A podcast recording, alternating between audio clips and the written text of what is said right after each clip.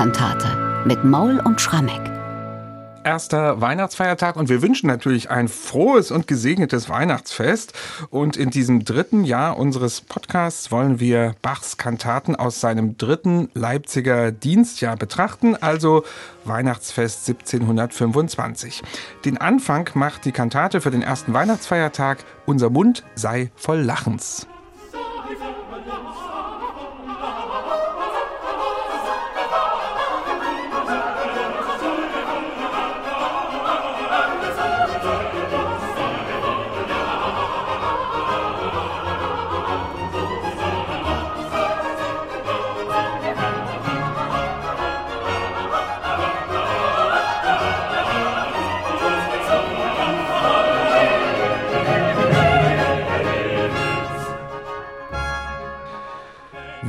1725, Bachs drittes Weihnachtsfest in Leipzig. Und wieder legt Bach Wert auf eine gewisse zyklische Gestaltung seiner neuen Kantaten, zumindest was die dichterische Vorlage anbetrifft, denn die drei Weihnachtskantaten und auch die Neujahrskantate beruhen auf Texten desselben Dichters. Und das ist einer, der uns hier schon zum guten Freund geworden ist, Georg Christian Lehms. Michael, kann man sagen, dass Lehms so eine Art Lieblingsdichter vielleicht von Bach geworden ist oder sagen wir das nur, weil wir die anderen nicht kennen? Lieber Bernhard, ja, das kann gut sein. Das ist ja auch von uns einer der Lieblingstextdichter, haben wir auch schon mal thematisiert, weil der wirklich immer so schön bildhaft seine Texte schreibt. Und das wird dem Bach auch gefallen haben. Ich habe auch den Eindruck, der Lehms und da speziell dieser eine gedruckte Kantatentexte Jahrgang, Gottgefälliges Kirchenopfer, Darmstadt 1711 war so eine Art Allzweckwaffe, die Bach immer mal wieder herausgeholt hat, manchmal wirklich ganz isoliert von ein einzelnes Stück innerhalb eines Jahrgangs, in früher Zeit in Weimar, da wo er die Texte für sich entdeckt hat, häufig. Und jetzt eben auch zu Weihnachten 1725 können wir nun trefflich spekulieren, warum nimmt er sich dieses Buch mal wieder vor und sagt, Weihnachten wird dieses Jahr mit Lebens gefeiert. Und zwar alle drei Feiertage. Mal speziell zu unserer Kantate Unser Mund sei voll Lachens. Was ist da das Besondere an der textlichen Vorlage? Das ist ja ein bisschen anders, könnte man sagen, als sonst bei Lems. Ja, und das hat einen ganz einfachen Grund. Dieser Jahrgang Gottgefälliges Kirchenopfer liefert immer zwei Kantaten pro Sonn- oder Feiertag, weil nämlich in Darmstadt der Kapellmeister Graupner pro Tag letztlich zwei Kantaten aufführen musste, im Frühgottesdienst und im Nachmittagsgottesdienst. Und Bach hat sich in aller Regel an den Texten für den Nachmittagsgottesdienst bedient. In dem Fall jetzt aber aus dem Vormittagszyklus. Und diesem Vormittagszyklus ist eigen, dass er sehr viel mehr mit Bibelwort arbeitet als der Nachmittagszyklus. Wir haben also dreimal Schriftwort plus dreimal Arie. Wir haben dadurch trotzdem die Form Chor, Arie, Rezitativ, Choral und so weiter. Aber wir haben in den Rezitativen, und das ist der entscheidende Unterschied zum Nachmittagszyklus, keine freie Dichtung, sondern Bibelwort. Das heißt natürlich auch allgemein, dass dann die Zahl der Metaphern nicht so groß ist und dass also er auf den originalen Bibeltext zurückgreift. Könnte man so sagen, ja, weil natürlich die Bibel, die wird zitiert so wie sie ist. Auf der anderen Seite, da wo Lems dann mal selber zur Feder greift, da lässt er es richtig krachen. In dieser Kantate geht es ja wirklich erstmal darum, das Wunder der Menschwerdung des Gottessohns zu preisen und vor allem Gott für die unglaubliche Gnade zu danken, dass er uns diesen Sohn schenkt, der durch sein Wirken letztlich uns hilft, dass uns die Sünden vergeben werden, wir am Ende alle in den Himmel kommen. Und da gibt's mittendrin eine Arie, das ist wirklich feinster Lebens, da wird nämlich deutlich gemacht, wir Menschen, wir sind ja wirklich so durch und durch infiziert von Sünde, dass da eigentlich nichts mehr zu retten ist und umso toller ist diese Erlösung durch Jesus Christus. Ach Herr, was ist ein Menschenkind, dass du sein Heil so schmerzlich suchest? Ein Wurm, den du verfluchest, wenn Höll und Satan um ihn sind. Doch auch dein Sohn, den Seel und Geist, aus Liebe seinen Erben heißt. Und also dieser Wurm und Höll und Satan, das ist natürlich das, wofür wir den Lebens lieben, weil es so plastisch, so anschaulich ist. Und ich bin mir auch ganz sicher, Bach hatte den gleichen Reflex, wenn er die Texte gelesen hat. Da entstehen sofort Bilder und Bilder helfen auch einem Komponisten kreativ zu werden um passende melodische Einfälle zu finden. Apropos Bilder, denn im Eingangschor gibt's ja auch ein ganz wunderbares Bild, schon im Titel der Kantate. Unser Mund sei voll Lachens. Man könnte denken, Lebensjahr dichtet hier, aber nein, ist ein Psalmzitat. Genau, das ist eine leichte Paraphrase übrigens, also leicht verändert. Psalm 126, Verse 2 bis 3. Damit geht's los. Unser Mund sei voll Lachens. Und das ist, glaube ich, auch der Moment der Kantate, den man auch noch lange in seinem Kopf nachklingen hat. Bevor wir auf die Musik zu sprechen kommen, möchte ich gerne mit dir mal kurz so den Kalender von Bach mal ein bisschen anschauen in diesem Dezember 1725, denn er war da größere Zeit gar nicht in Leipzig. Es ist ja immer so, wir haben das ja schon erwähnt, dass vom zweiten bis vierten Advent Tempus Clausum herrscht, also keine figurierte Kirchenmusik aufgeführt wird. Bach hatte also sozusagen ein bisschen frei. Was hat er gemacht? Er ist auf Reisen gegangen. Er war, das können wir belegen, durch einen Eintrag in den Rechnungen des Köthener Hofes bei seinem ehemaligen Dienstherrn, Fürst Leopold, den er so liebte, weil der die Musik so liebte, und gar nicht allein, sondern sogar mit seiner Frau. Also offensichtlich hat Bach ein Gastspiel gegeben. Ich könnte mir vorstellen, dass er tatsächlich zwei, drei Wochen in Köthen gewesen ist, fleißig musiziert, ein Comeback gegeben und vielleicht mit vielen frischen Noten und vielen genauso frischen Ideen nach Leipzig zurückgekommen ist. Und vielleicht ist es dann auch zeitlich ein bisschen knapp geworden mit der Vorbereitung der Weihnachtszeit. Er hatte ja wirklich ein ganz geschäftiges Weihnachtsfest vor sich erster Feiertag, zweiter Feiertag, dritter Feiertag. Dann wäre normalerweise wieder Neujahr, aber in diesem Jahr war die Konstellation so, dass es sogar noch einen Sonntag zwischen den Weihnachtsfeiertagen und Neujahr gab. Also das heißt, zwischen 25. Dezember und 1. Januar mussten insgesamt fünf Kantaten aufgeführt werden. Und Bach hat sie tatsächlich alle fünf neu komponiert. Und der wird ja nicht in der Kutsche komponiert haben, der wird so sehr gewackelt haben, denke ich. Aber mit diesen Ideen aus Köthen, das behalten wir mal im Hinterkopf Gut. und legen mal auf die. Ich weiß genau, worauf du hinaus Genau, willst. da sind wir auch gleich, denn der Eingangschor zu dieser Kantate ist wirklich bemerkenswert. Unser Mund sei voll Lachens, da geht Bach in die Vollen. Ja. Er nutzt nämlich ein altes Orchesterwerk. Und da klingelt es doch irgendwie, wenn man an Köthen denkt. Erklär uns das mal ein bisschen genauer. Ja, er nutzt ein altes Orchesterwerk. Wir kennen es als die vierte Orchestersuite BWV 1069 ein grandioses, dick besetztes Stück mit drei Trompeten, zwei Flöten, drei Oboen, Streichern und Basso Continuo. Auf die Ouvertüre, die ausladende folgen dann mehrere Tanzsätze. Wir haben zwar jetzt nicht den hundertprozentigen Beleg dafür, dass dieses Stück bereits in der Köthner Zeit entstanden ist, weil schlichtweg die Quellen, die wir haben, aus späterer Zeit sind. Aber musikalisch deutet schon vieles auf Köthen hin, wie man ja generell annimmt, dass diese Orchestersuiten, die wir haben, wir haben ja vier, alle irgendwie schon in Köthen entstanden sind. Nur wissen wir, dass Bach sie eben in Leipzig spätestens im Collegium Musicum wieder herausgeholt hat. Und tatsächlich nimmt sich Bach im Eingangschor unserer Kantate Unser Mund sei voll Lachens diese Ouvertüre belässt die langsame Einleitung, die am Schluss wiederkehrt, mehr oder weniger so, wie sie im Instrumentalstück ist. Da wird nicht gesungen, aber im schnellen Teil fängt er diese rasanten Läufe, die dort die Streicher spielen müssen, an zu textieren und komponiert auch noch ein paar weitere Noten hinein.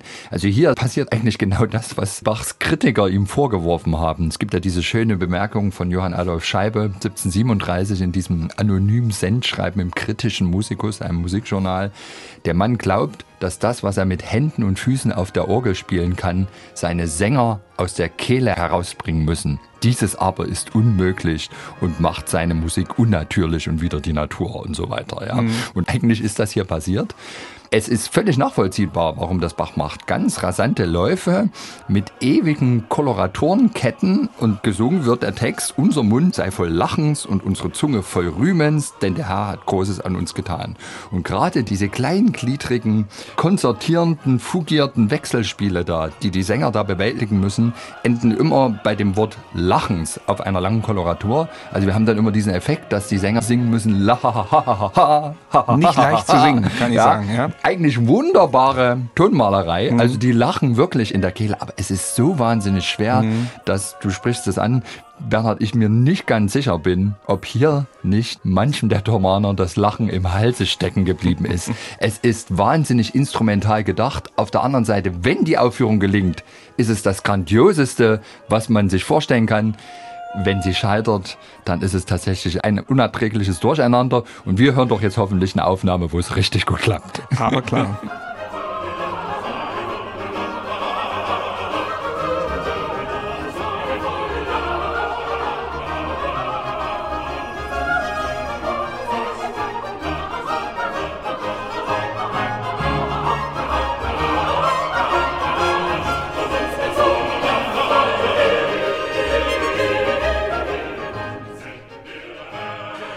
ist ein Auszug aus dem Eingangschor zur Kantate Unser Mund sei voll Lachens. Michael, ich muss da nochmal drauf zurückkommen, denn ich habe jetzt so eine Vorstellung, jetzt mal überhaupt nicht wissenschaftlich gedacht.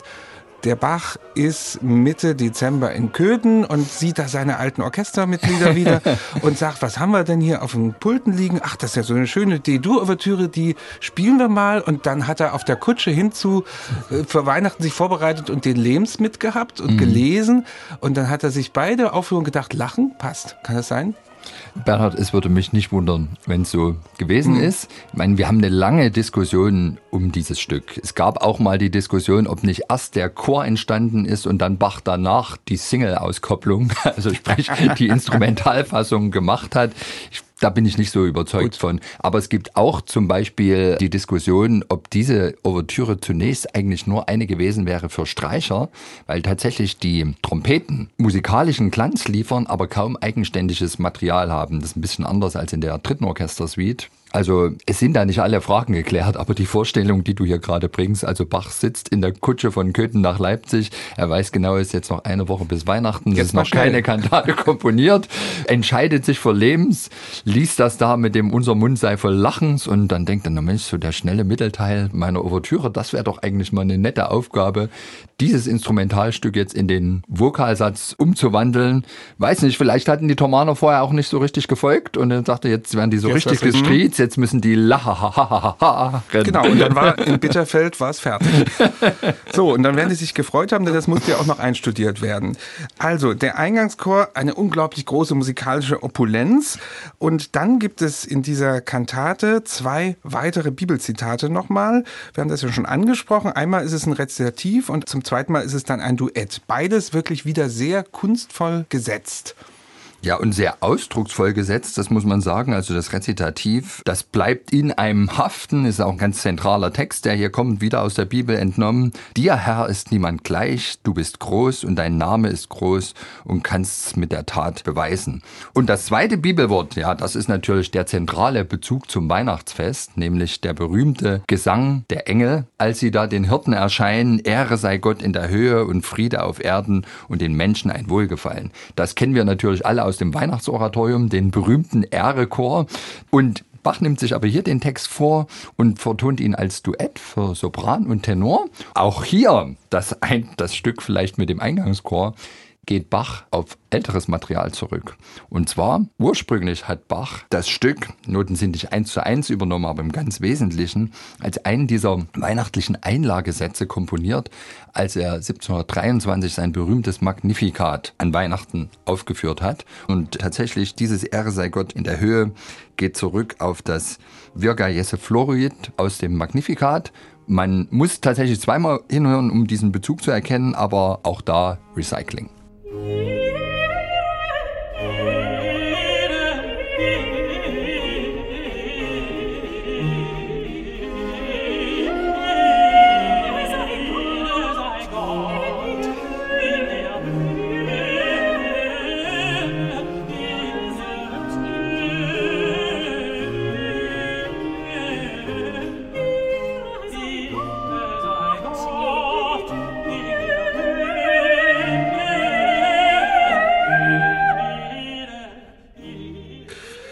ist also dieses Duett Ehre sei Gott in der Höhe aus dieser Weihnachtskantate von 1725.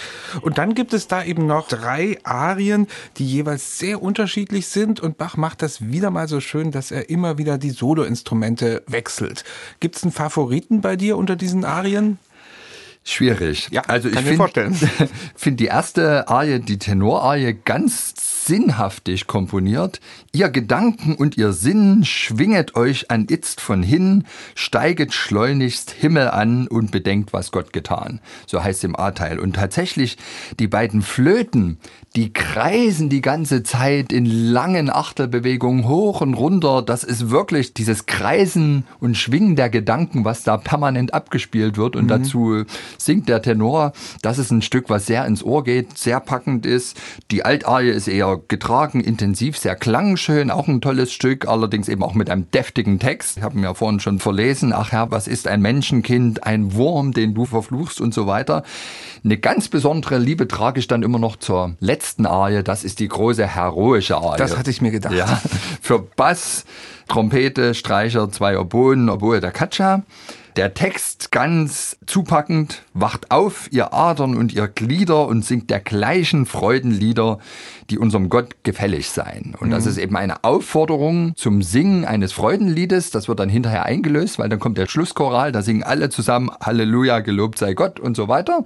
Aber tatsächlich die Arie selbst ein Lobpreis sonders ohne in dieser typischen heroische Bass-Bach-Arienbesetzung. Mhm.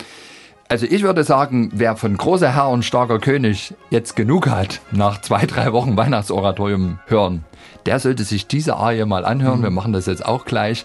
Das ist ein ziemlich guter Ersatz dafür. Ganz ähnliche Aussage und geht genauso in diesen musikalischen Weihnachtsglanz und in die Vollen. Und keine Parodie.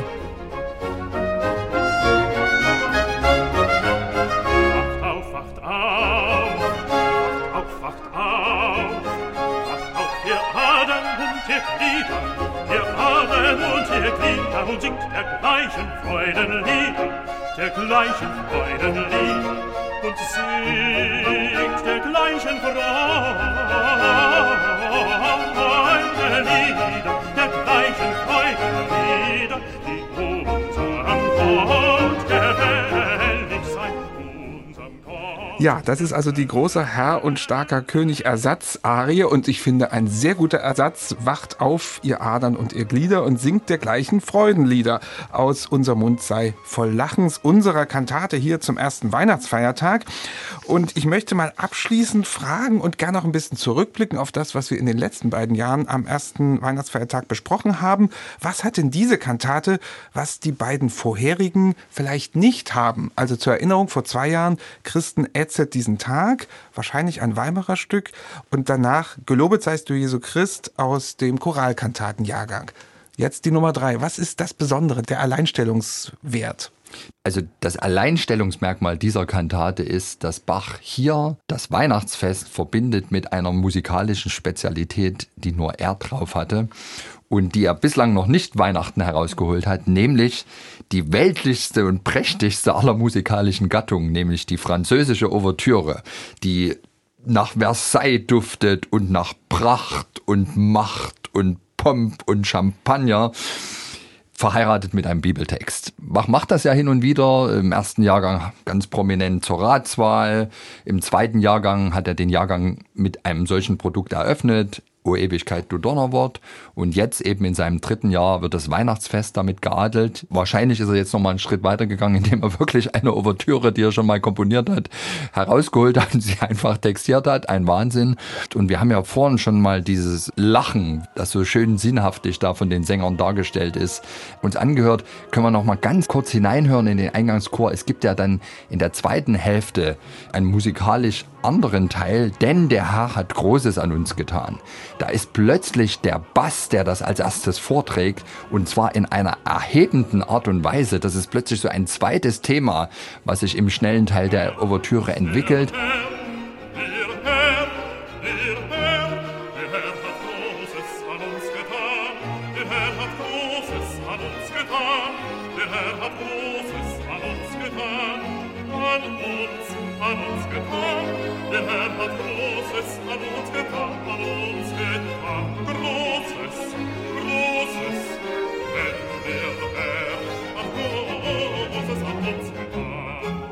Ist das nicht erhebend? Und ich glaube, da werden die Leipziger, auch die Ratsherren, mal wieder so sich zufrieden zugenickt haben. Also ich finde, mehr Lametta musikalisches am Weihnachtsfest geht kaum.